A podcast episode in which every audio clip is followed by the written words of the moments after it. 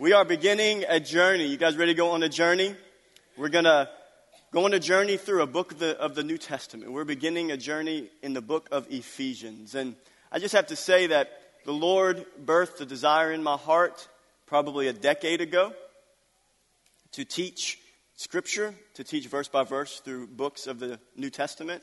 And it was never something that I did growing up. I began preaching when I was 18, and the first message I preached, I memorized the entire message uh, many of you don't know this about me. Uh, some of you do, but uh, I have grown up with a speech impediment. Uh, I have a stutter. I stuttered from the time I was five. Uh, if my mom was here, she could attest to this. People I work with can attest to this, re- to this reality.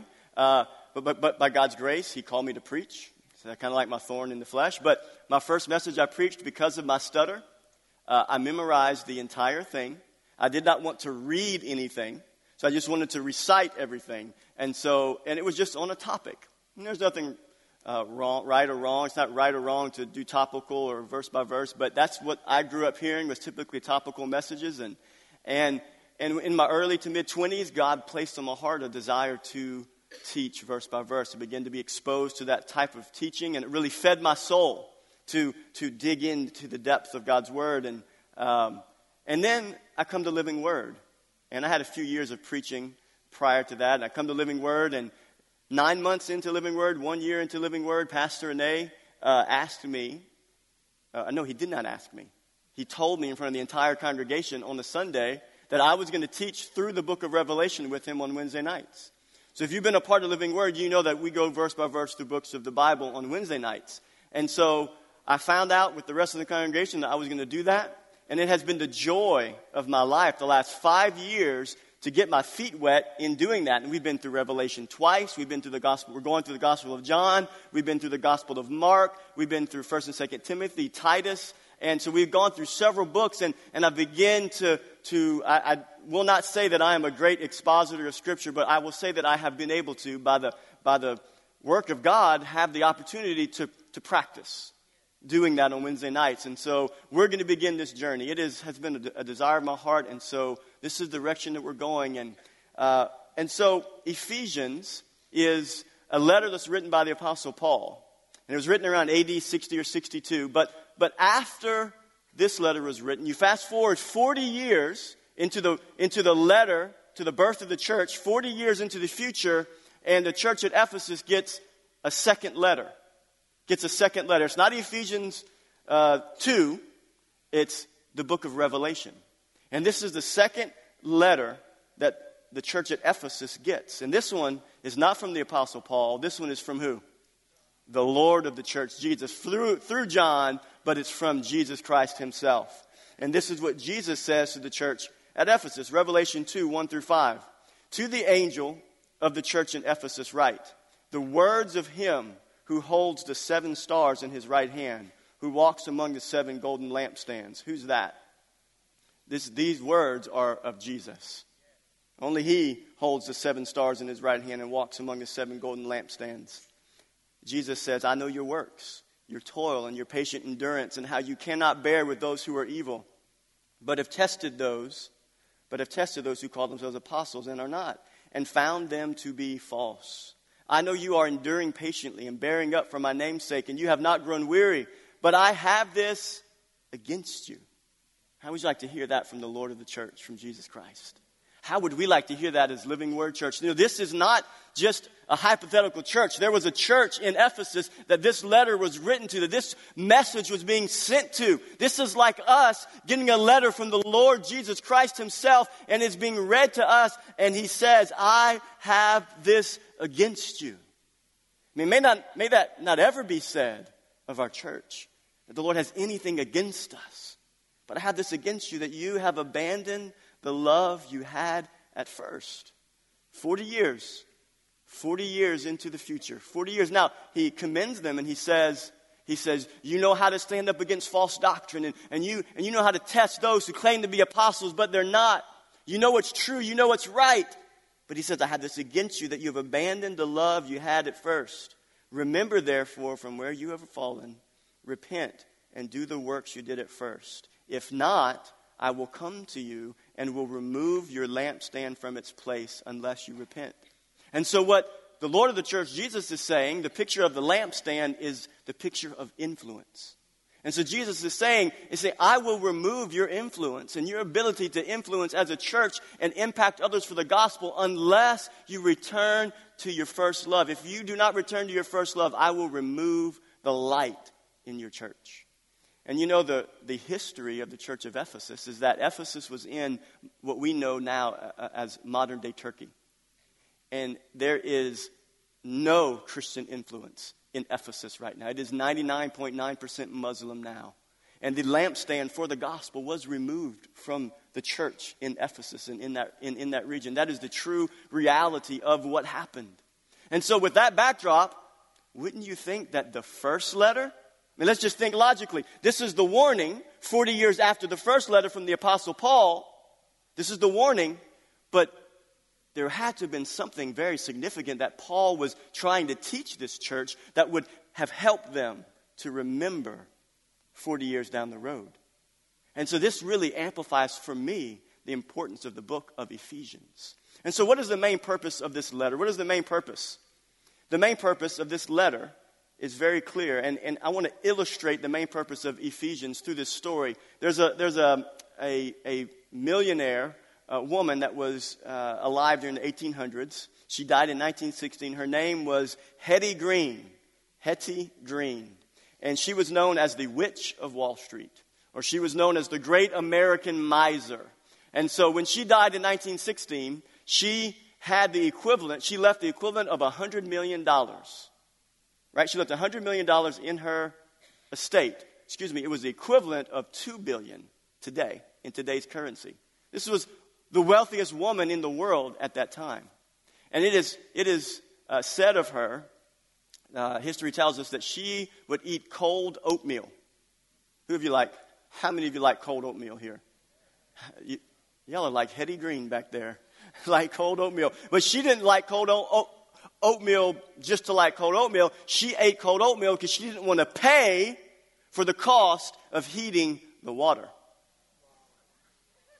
It's true. This is, this is true. She also, her son, hurt his leg. And it was a serious leg injury. And she was so determined, $100 million estate, so determined, wealthiest woman in the world, so determined to find a free clinic that it took her so long to get her son to get help that they had to amputate his leg. It's a true story. Hetty Green, wealthy, $2 billion worth of wealth. And then they say that her death was brought on faster in her life because of a seizure that she had uh, in the middle of arguing about which was better, skim milk or whole milk. And she was arguing the cause for skim milk because skim milk was cheaper. And so she had a seizure because she was so angry, and it, it was the pathway that led to her death. So, what's the picture that we're getting here? I, I, I believe that this illustrates for us the purpose of the book of Ephesians. Is that as believers in Jesus Christ, we are like Hetty Green. We have billions and billions and billions of dollars of riches, spiritual riches that we have in Christ. And some of us here, we don't know what those riches are. We are in Christ and we've become new creations in Christ and we do not know the reality of who we are in Christ. And for some of you here, almost all of your Christian life maybe, you have believed that to be a Christian means I have to do this and I have to do that. And you come and you hear messages about all the things you have to do. I got to do, I got to do, I got to do, I got to do. And you have a lack of understanding about who you are. And this is what Paul gets at in Ephesians. The first three chapters of the book are, are, are primarily, not primarily, but it, it is the only purpose of the first three chapters of the book of Ephesians is to describe for us the riches we have in Christ Jesus. And then the second half of the book, starting in chapter 4, verses 1, Paul says this. He says, Walk in a manner worthy of the call with which you've been called. And for the rest, from chapter 4, verse 1 through chapter two, through the end of chapter six, it's, it's all about practical Christian living. It'll be a, it, it, it, he talks about marriage. He talks about raising kids. He talks about how you live as a believer in a crazy world. He talks about spiritual warfare and prayer, and it's all very practical. But he doesn't flip the order. You know, a lot of us are used to this idea well, you need to talk about everything that you need to do.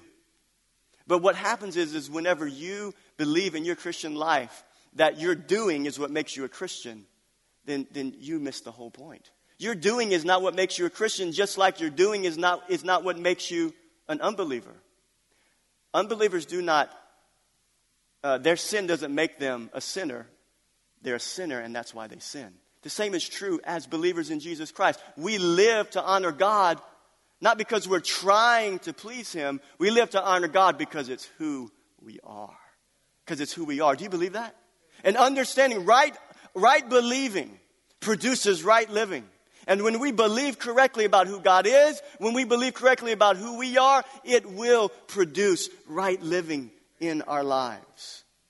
In the book of Ephesians, the word riches is used five times. The word grace is used 14 times. The word glory is used eight times. Fullness, filled up, fills is used six. But the one phrase that is used the most throughout the entire book is the phrase in Christ. In Christ. It is used 22 times in six chapters. The phrase in Christ, in Him, through Him. It's the picture that, that if we're believers in Jesus Christ, we are in Christ. And this is where the series is going to start. And so, what we're going to do is we're going to take the next several weeks and we're going to study through the first three chapters of this book. And it's a series called In Christ. And we're going to look at the spiritual blessings that we have as believers that we find only in Jesus Christ.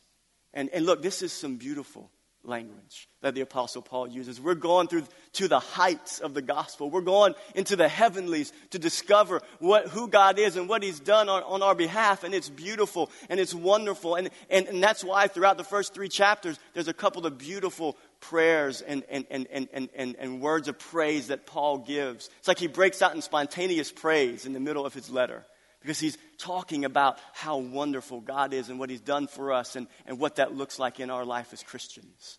So, this is the journey we're going on. You guys ready? We're going to go on this journey of, of finding out who we are in Christ. Let's start in Ephesians chapter 1, verses 1 through 6.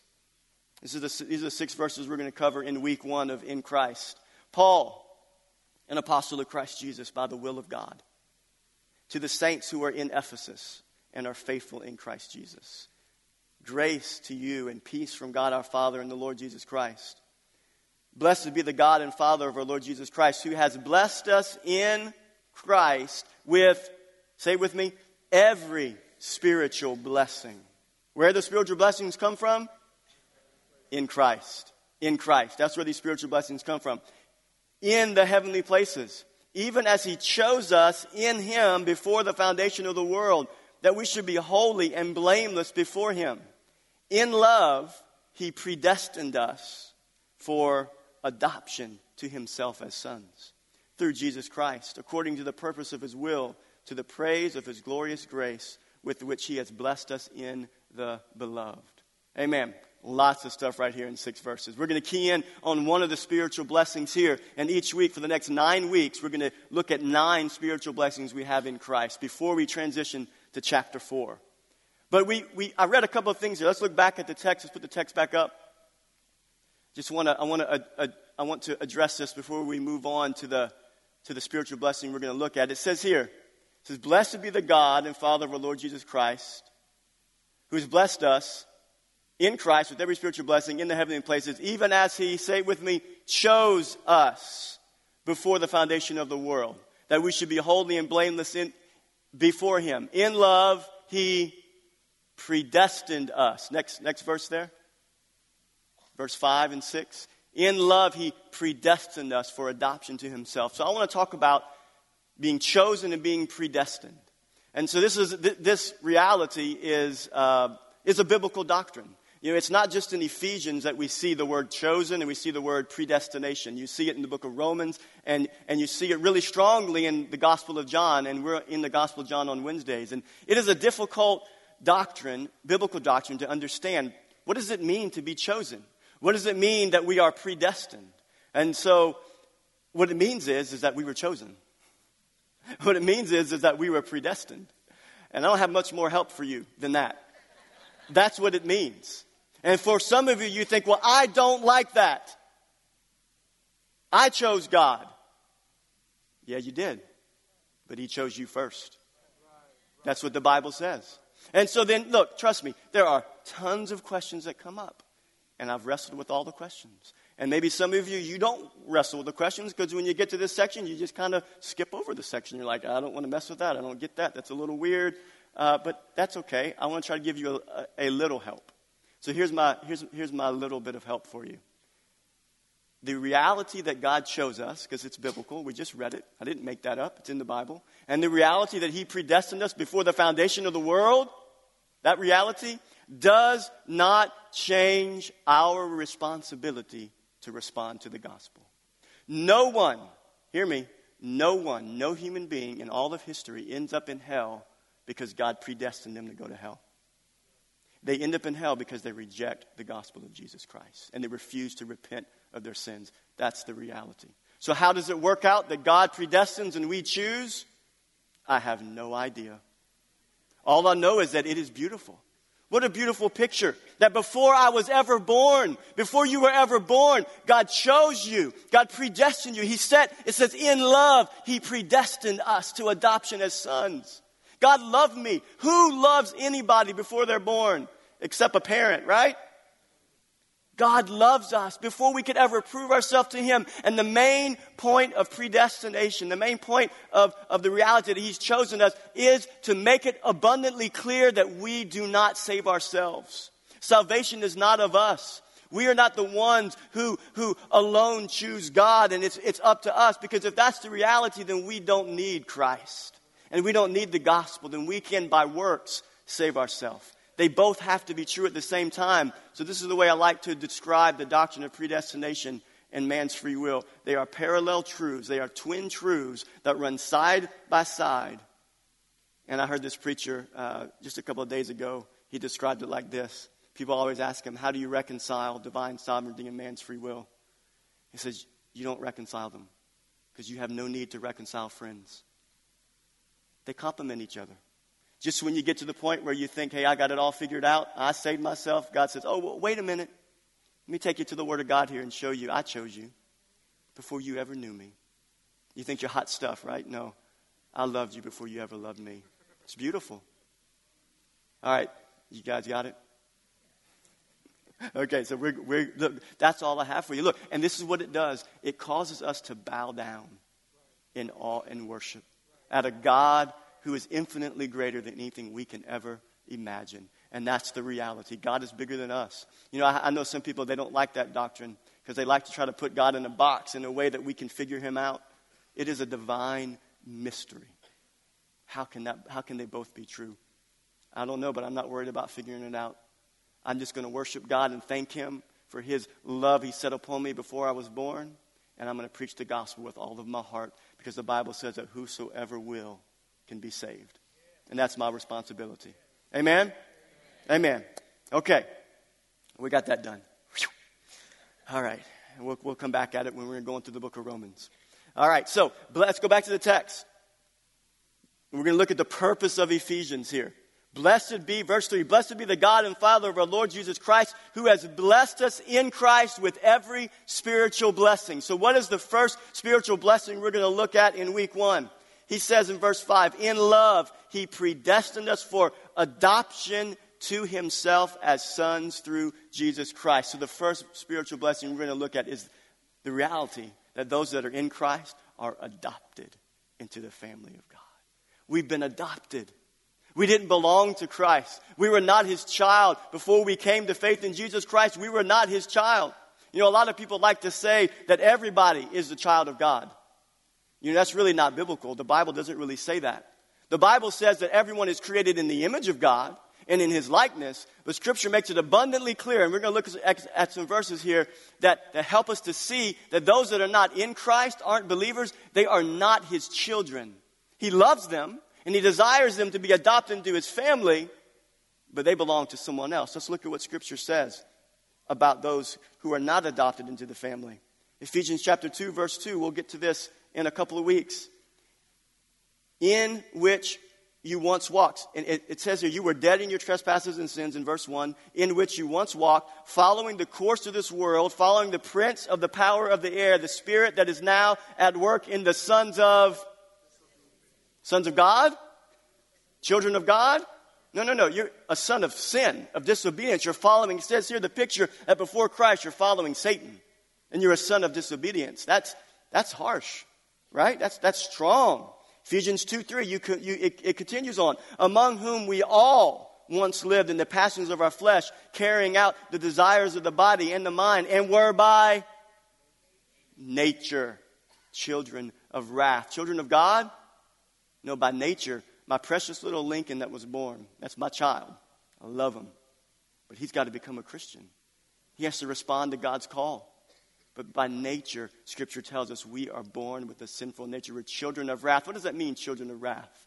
It means that unless we receive from God the provision of His Son Jesus and His absorbing of the wrath that we deserve, unless we receive that by faith, we are children of wrath that are destined for the wrath of God in the end on that day of judgment. That's what it means to be a child of wrath.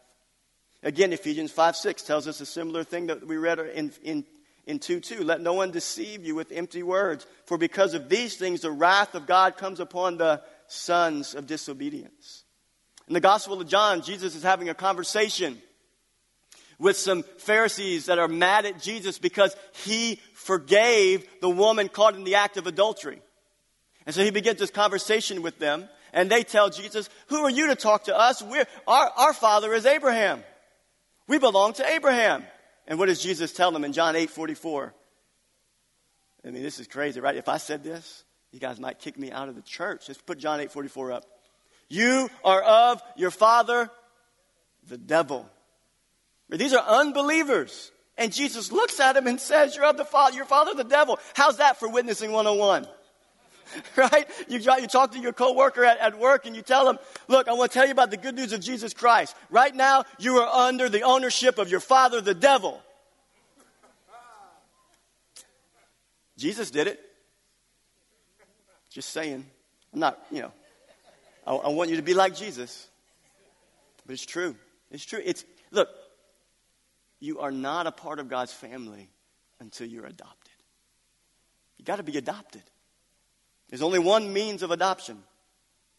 That's faith in Jesus Christ. You're of your father, the devil, and your will is to do your father's desires. He was a murderer from the beginning and does not stand in the truth because there is no truth in him.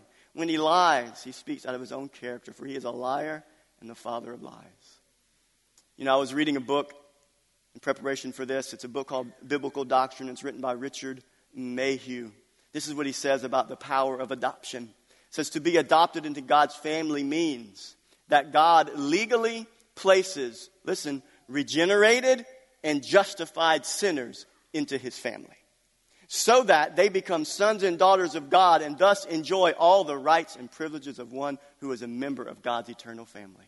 So here's the picture. At one point, we are sons of disobedience. We are sinners. We are, we are of our father, the devil. We are the enemies of the, of the cross, as the New Testament tells us and God draws us by the gospel of Jesus Christ. And somebody who does not deserve to be a part of God's family, somebody that does not deserve the rights and the privileges to be called a son or a daughter of God by faith in Jesus Christ, God takes that person and He justifies them when they place their faith in Jesus. And He gives that person, that man, that woman, that boy, that girl, He gives them His righteousness. He imputes that righteousness to them on account of Jesus and, and, and because of their faith.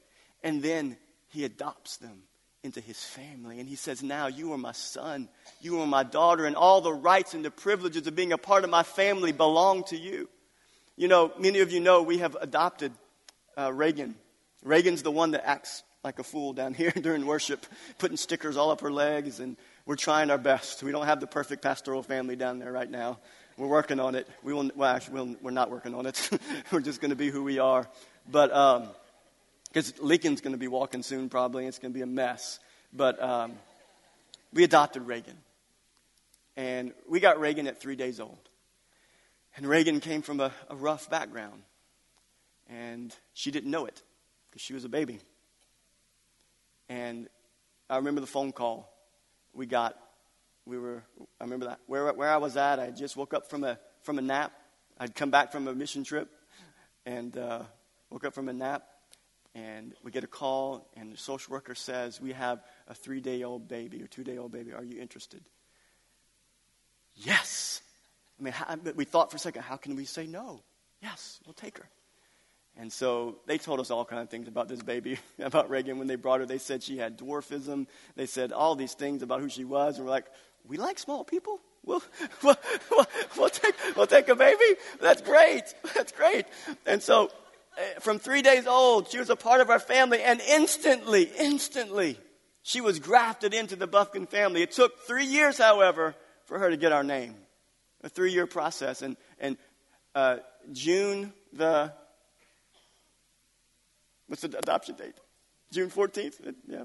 Her birthday is July 21st. I do know that. But in June of last year, we went into that courtroom and legally she became a Buffkin. Reagan Joy Buffkin. And listen, look, amen, amen. What a blessing. And she doesn't know any better. We let, we let her know she, she's adopted, though. We tell her, we, we are, she's going to grow up knowing her story, that she was adopted, that she was chosen. They made that phone call and they said, Do you want her? I said, We choose her. We chose her. And you know what's interesting about this? Just to go back to the predestination thing. You know, before we ever got married, Estelle and I, God placed a desire in my heart to adopt. And God placed a desire in her heart to adopt long before Reagan was ever in her mother's womb. We set our love upon her. And God, down the road, 12, 10, 11, 12 years down the road, God brought her to us. And she's a part of our family. And that's what it means. She didn't, she didn't, she didn't deserve to have any of the rights and the privileges of being a buffkin, because there's some privileges of being a buffkin. Do you want to know what some of the privileges are? Is you get to have dance parties at the buffkin's house, right? Right? That, that's a privilege. That's not just a right, that's a privilege. You, it, it's fun to be a part of the Buffkin family. You, you get to move every three years. It's a great blessing. It's wonderful. We are moving again. For those of you who don't know, we, are, we have sold our house. We're going to be moving hopefully in three weeks. Uh, but it's a great privilege to move all the time. But she, Reagan didn't deserve that. And it's the same thing. We don't deserve any of the rights and privileges that we get by being adopted into God's family. But that is one of the spiritual blessings of being found in Christ, that we are adopted. And what's amazing is, is that in Peter, it says that when we are a part of God's family, it says we are partakers of the divine nature. Reagan will never have my DNA. But when you become a Christian, you're adopted to his family, you take on the very nature of the eternal Son of God. Amen? That's powerful. That's powerful. We got to hurry up here. You guys, you guys ready? Okay. Those who have been born again are then placed into God's family. Those who have been justified, made righteous before the Father, are then adopted and made to be a child of God. So, this is what we want to look at. We want to look at what are the privileges of being adopted into God's family. It's better than just dance parties at the Buffkin's house. There's, there's other privileges, spiritual privileges of being adopted into God's family. The first one is this we are no longer slaves. We're no longer slaves. We're sons. Galatians 4 4 through 7 says this But when the fullness of time had come, God sent forth his son, born of a woman, born under the, uh, under the law, to redeem those who were under the law, so that we might receive adoption as sons. And because you are sons, God has sent the Spirit of his Son into our hearts, crying, Abba, Father. Verse 7 So you are no longer a slave, but a son and if a son, then an heir through God. We are no longer, as being adopted into God's family, we are no longer under the ownership of our former evil taskmaster. We are no longer slaves to his desires for our lives. We are free from the bondage to sin. You guys celebrate that with me? We are free from the bondage to sin. We no longer have to be bound to sin and disobedience. We can walk free because we're a, we're a child of God. We're no longer a child of wrath or a son of disobedience or a daughter of disobedience. We are a child of God and we do not have to walk according to the, the, to the old desires of our flesh. We have a new nature in Christ. We're no, we are no longer slaves. We have a new name. We are grafted into the family. Galatians 4 8 says this Formerly, when you did not know God, you were enslaved to those that by nature are not God's. We, we, we used to be enslaved. You guys think back to the times that you were enslaved to lustful passions, to, to greed, to, to worry, to fear, to anxiety, sins of all kinds. You, you were enslaved, but now that you're in Christ, you're no longer bound. You're free. You're free. You don't have to walk according to the impulses of your flesh anymore if you're in Christ. What does the Bible say? I am crucified with Christ. Never, it's not I that lives, but it's Christ who lives in me. That old man is dead, and only one new man rises from the dead in Christ with a new nature. That's what it means to be a child of God. We are brand new in Christ. We're brand new in Christ. And if you remember back, I, I quoted John 8 44, where Jesus told the, the, the, the Pharisees that they were sons of the devil. But let's talk about that story. There was a woman caught in the act of adultery. You know what's interesting is, is that these men somehow caught her in the act.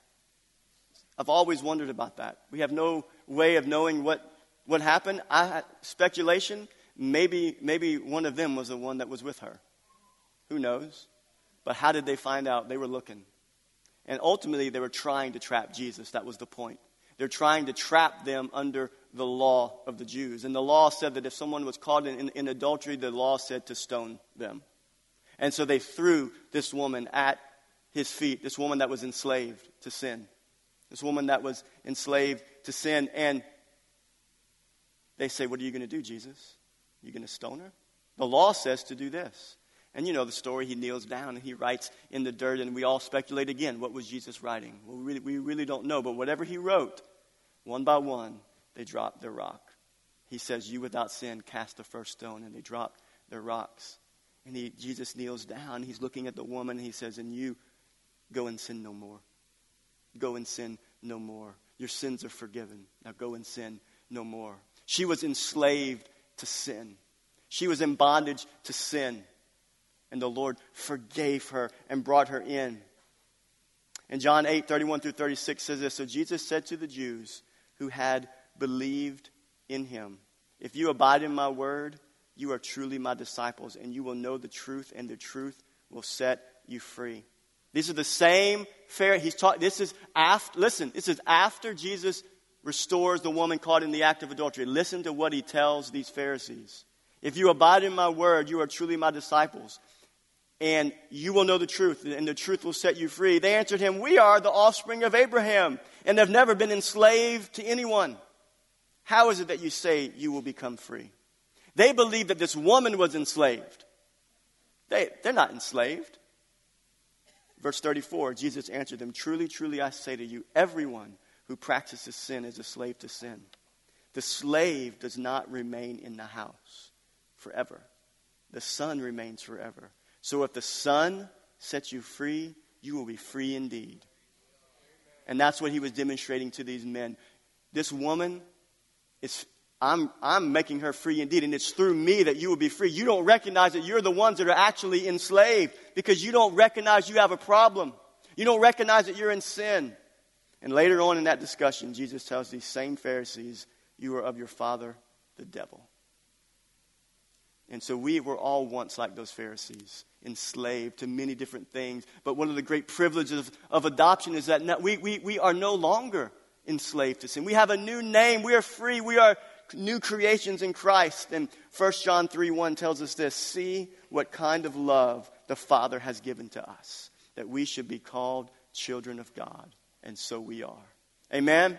Amen. That's the first privilege, is that we are no longer slaves to sin, slaves to anything, but we belong to our Father God through Jesus Christ. Second, second privilege of adoption into God's family is that we can cry out, Abba, Father. We can cry out, Abba, Father. Romans 8, 14 through 15 says this For all who are led by the Spirit of God are sons of God.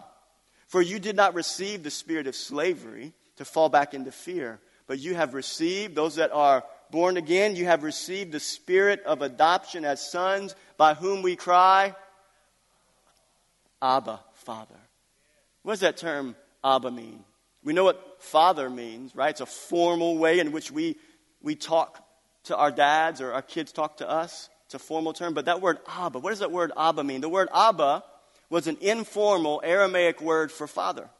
It represents the most endearing tenderness and intimacy between a father and a child. The word Abba. How many of you have interesting names that your kids called you when you're growing up as a dad or you called your dad? You know, like daddy is one of them, right? That's not kind of crazy. Reagan sometimes calls me dad. She'll call me dad. But one of the ones that really stuck out to me is um, Clyde Noel's sons call him Pop. And I just wish that I could have taken that. I just love that term, Pop. And his grandkids call him Papa C, and it is so precious. And, and when I was reading this about the word Abba, that is the first thing I thought of in my studies was Pop and Papa C. It is just a term of intimacy, and it's endearing. And this is what God says that we can call our Father. Do you remember at the altar call time? I talked about the holy mountain and the holy God, and we don't have access, and it's only through Jesus Christ that God, that same God that is holy in Exodus 19, is holy now. And through faith in Christ, we can call him Abba, Pop, right? Abba, Father. We can, we can use a term of endearment towards our God. That's the intimacy that we have. We have the privilege through adoption. We can cry out, Abba, Father. You know, other than this section in Ephesians and in Galatians 4 and Romans 8, there's only one other place in the New Testament where the word Abba is used. Only one other place. It's in John, excuse me, it's in Mark 14, and Jesus used it. Let's read this. And they went to the place called Gethsemane. And he said to his disciples, Jesus said, Sit here while I pray. And he took with him Peter and James and John, and began to be greatly distressed and troubled. And he said to them, My soul is very sorrowful, even to death. Remain here and watch. And going a little farther, he fell on the ground and prayed that if it were possible, the hour might pass from him. And he said, Abba, Father, all things are possible for you. Remove this cup from me, yet not what I will, but what you will. It is overwhelming to understand that we who were alienated from God, who were enemies of the cross, who were enslaved to sin, spiritual orphans with no rights or privileges, can now, because of his great love for us, because of the power of the gospel, can cry out to God in the same way that Jesus did. Think of that. The Son of God, the innocent Son of God, cried out to his Father, God, as Abba and we get to do the same thing. What's even more stunning than that, the other thought that exceeds that is the reality that Jesus' cry in Mark 14, listen, was ignored so that ours would be heard. That's powerful. The Lord didn't respond. Father, Father, why have you forsaken me? He said, Father, he said, Abba, remove the cup. If it's possible, remove the cup. Father, why have you forsaken me?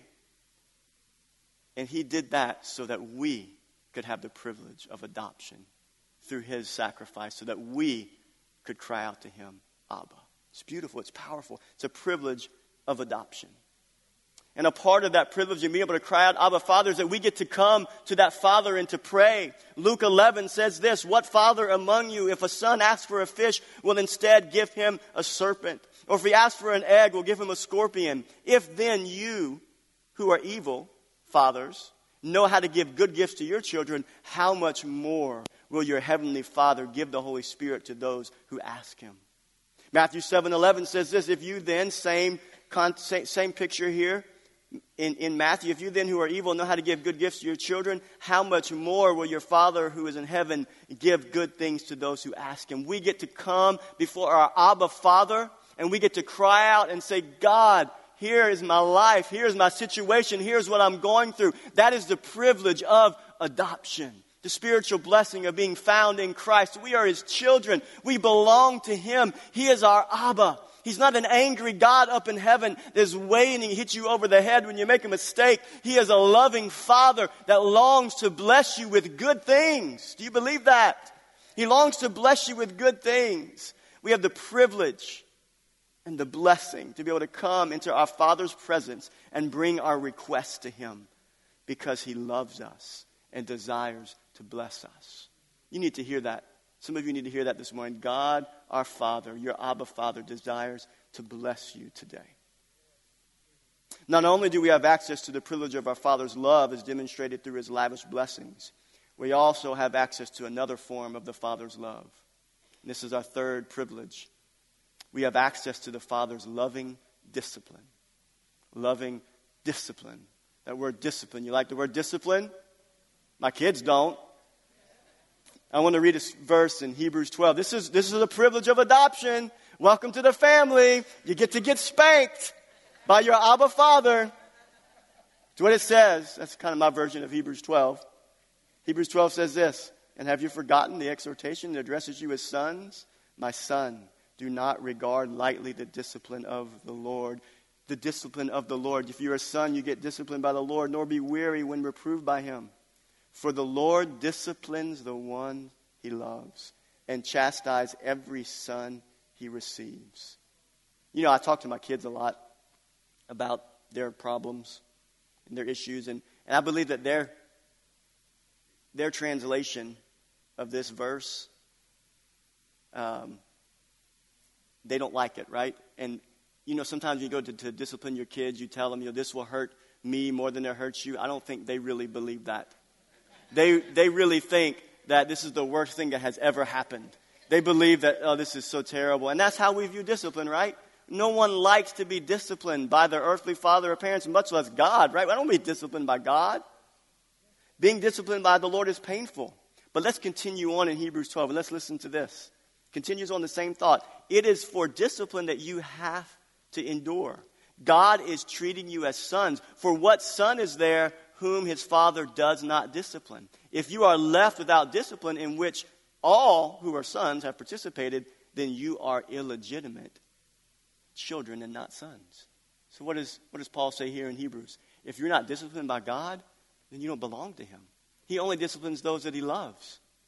So, when you get disciplined by the Lord, it's a proof, it's a proof of your salvation. Like, hey, yes, celebrate when you get disciplined by the Lord. It's a, it's, it's a revelation. Yes, I belong to Him. Now, a lot of us don't celebrate it, but that's a part of being in God's family, that He loves us enough. How many of you have been disciplined by God? Been disciplined a few times by the Lord. It's painful. It's painful. That's what it says here.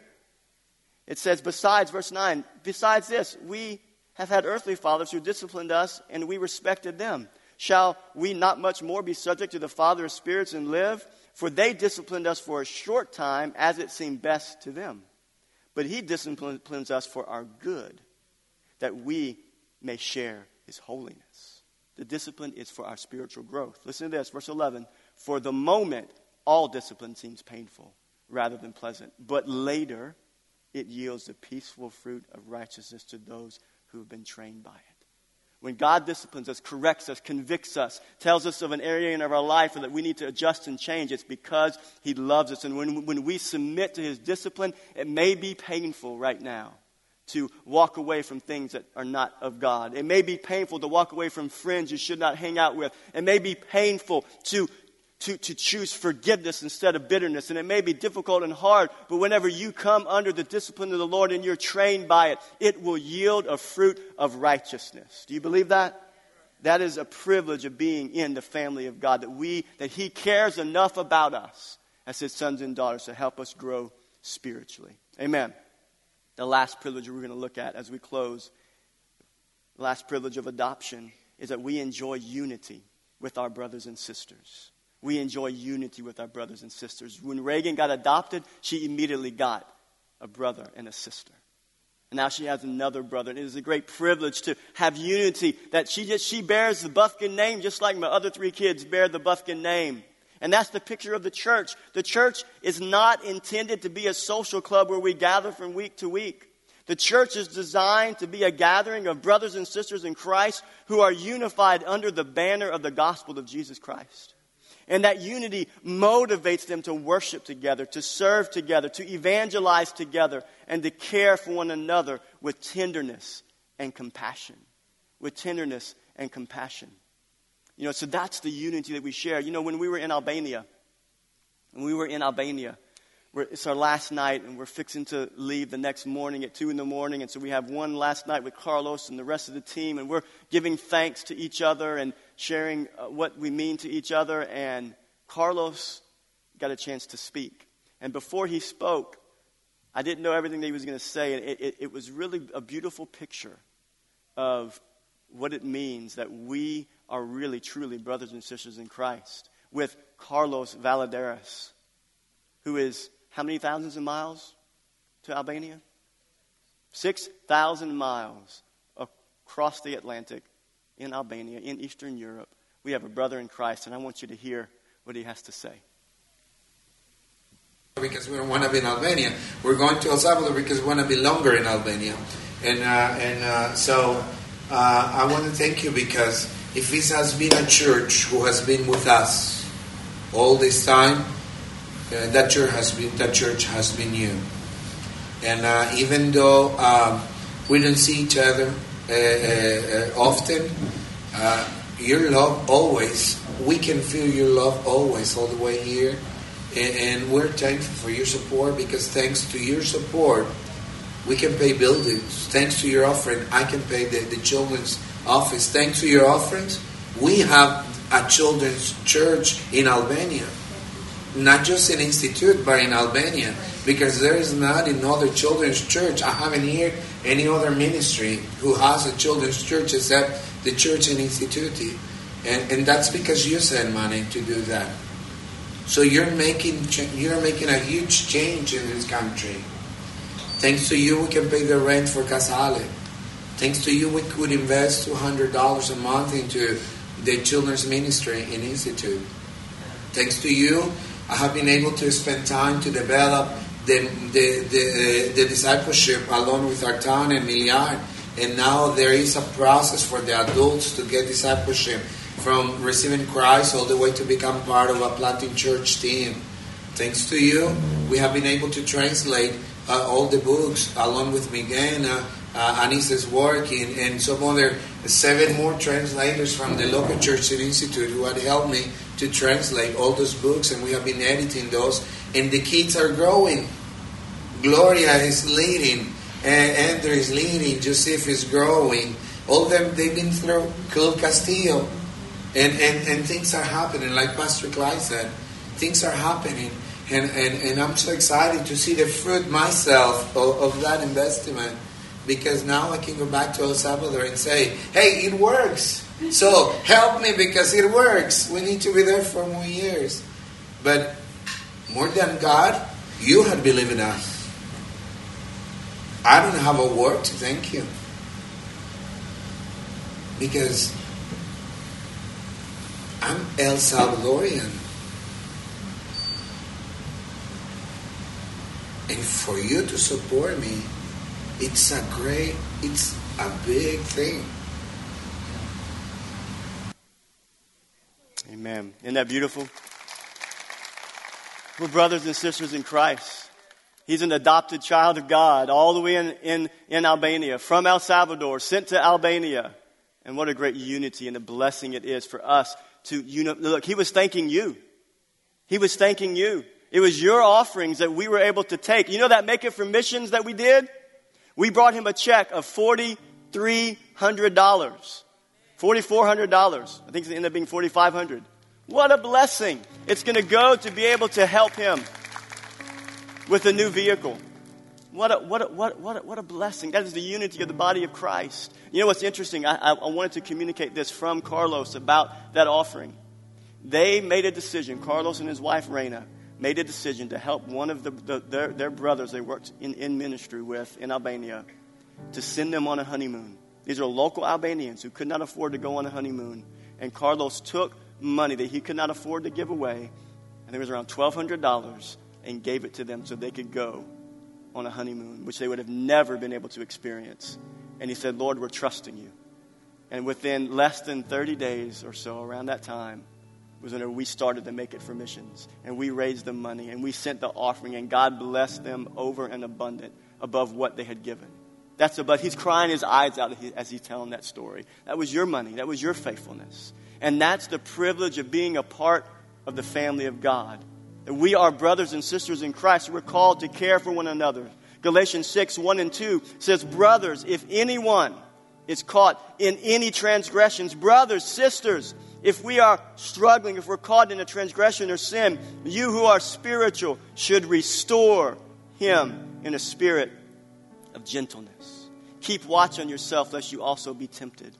Bear one another's burdens. That is the privilege of being in the family of God. We get to bear one another's burdens. We get to help restore one another when we're overcome in transgressions and sins and when we're burdened with frustration and anxiety. You know, my kids, I believe that they think Galatians 6 says that if your sister does something wrong, make sure she is caught. That's what they think Galatians 6 means. That's not what it means. We're, to, we're there to care for each other's burdens. What a great privilege we have as brothers and sisters in Christ. All around the world, the common bond believers have is the power of the gospel that has transformed us. In, in conclusion, Psalm 133, verses 1 through 3 says this Behold, how good and pleasant it is when brothers dwell in unity. It is like the precious oil on the head, running down on the beard, on the beard of Aaron, running down on the collar of his robes. It is like the dew of Hermon, which falls on the mountains of Zion. For there, for where? In unity. For there, in unity, the Lord has commanded the blessing.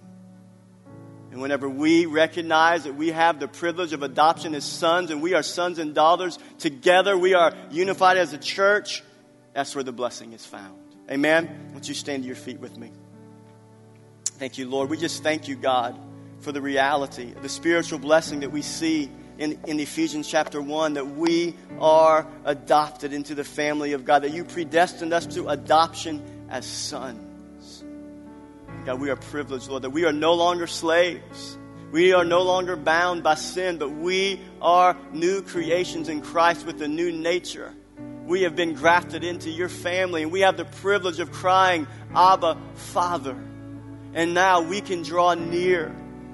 We can cry, Abba, Father, and draw near to you in worship and prayer. And we thank you, Lord, for the privilege of being unified together as a body of Christ to worship you together, to grow together. We thank you for our adoption, that we belong to you. What I want us to do is I just want us to sing this, this chorus, this song, the last one that we sung. And I want us in unity as, as adopted, all of those of us that are believers here this morning, as adopted brothers and sisters in Christ, I want us to sing this song as we leave this morning. I draw near I draw near to you,